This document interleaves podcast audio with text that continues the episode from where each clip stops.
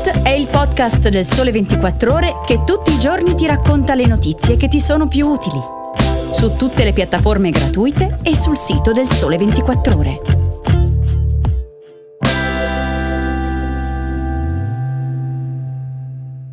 Buongiorno e bentornati a Start. Oggi è venerdì 26 gennaio, io sono Luca Salvioli e vi parlerò di Apple che per adeguarsi al Digital Markets Act farà dei cambiamenti importanti al suo sistema operativo, poi vediamo il momento che sta vivendo eh, Tesla e infine dei guadagni previsti quest'anno da Sanremo.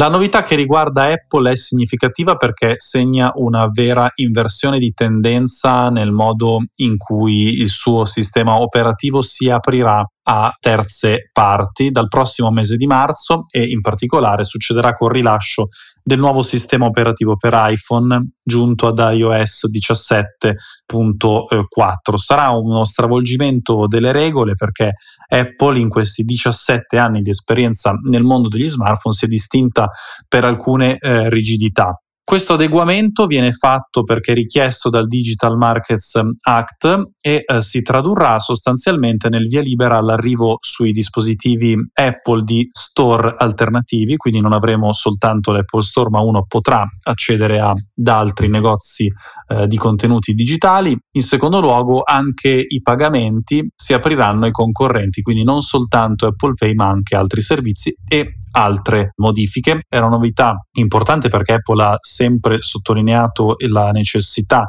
dal suo punto di vista del controllo delle applicazioni che arrivavano sul dispositivo, quindi Apple Store con le sue garanzie di sicurezza appunto era una tutela da questo punto di vista e lo stesso per altri tipi di servizi. Appunto e proprio per questo Apple eh, farà questa modifica ma il comunicato con cui ieri sera ha annunciato questo cambiamento eh, fa capire come questo sia un ok a denti stretti, come ha scritto Biagio Simonetta sul sito del Sole 24 ore, perché l'azienda californiana non ha mancato di rimarcare il suo punto di vista che non è favorevole. Dice testualmente in tutte queste modifiche Apple sta introducendo nuove protezioni che riducono ma non eliminano i nuovi rischi del Digital Markets Act, quindi protezioni di sicurezza aggiuntive verranno messe dall'azienda ma appunto la sottolineatura che ne avrebbero fatto volentieri a meno. Politicamente è da sottolineare la seconda azione così incisiva della Commissione europea in ambito digitale, in particolare su Apple perché ricorderete che nella presentazione dei nuovi iPhone 15 pochi mesi fa, eh, una delle novità principali è stato l'arrivo della USB-C direttamente sul telefono che ha sostituito il connettore proprietario di Apple. Anche questa era una decisione della Commissione europea.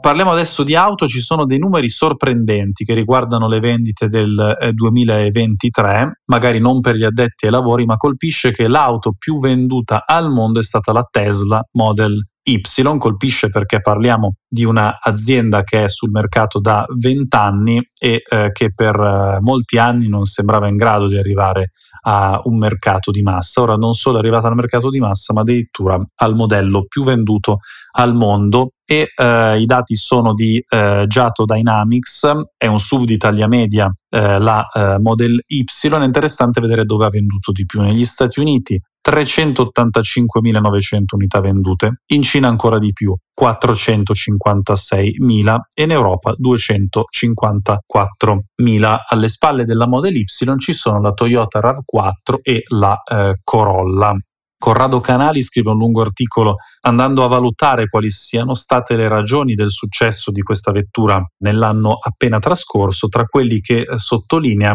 il fatto che la Model Y riceve continui aggiornamenti del software via internet che arrivano a modificare anche la guida e il sistema multimediale che è molto ricco con servizi di streaming video, videogiochi di guida da comandare usando il volante e i pedali dell'auto. Tutto bene quindi per Tesla, in realtà non così tanto se si guarda a questo inizio di 2024 perché il titolo in borsa sta andando male, anche ieri è andato male perché l'azienda ha fatto stime su ricavi deludenti, prevedendo eh, nuovi rallentamenti per i prossimi mesi. L'azienda a Wall Street da inizio anno ha perso il 24% e tra le magnifiche sette, quindi gruppi tech statunitensi con la più importante eh, quotazione eh, di borsa, capitalizzazione di borsa, è quella che ha ceduto di più. Questo perché ci sono preoccupazioni riguardo la competizione e in particolare la competizione cinese. Proprio Elon Musk, il CEO di Tesla, qualche giorno fa ha avvertito che le cause automobilistiche cinesi demoliranno i rivali globali se non verranno applicate barriere commerciali.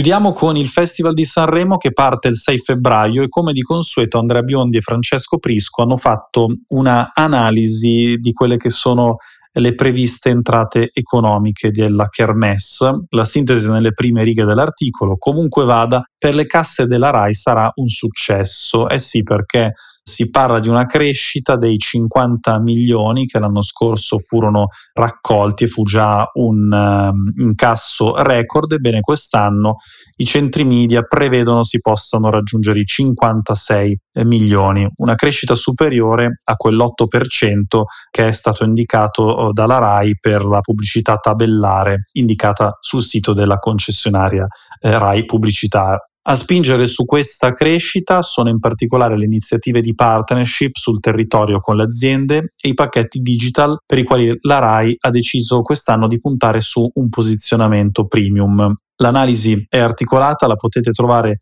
sul sito da sottolineare come la valorizzazione dell'evento per la pubblicità si basa anche sul fatto che eh, gli investitori ripongono una fiducia ormai personale nei confronti di Amadeus eh, dopo la conduzione degli ultimi anni con i risultati eh, in crescita, in particolare l'anno scorso. Questa era l'ultima notizia per Start, vi do appuntamento a domani e vi auguro una buona giornata.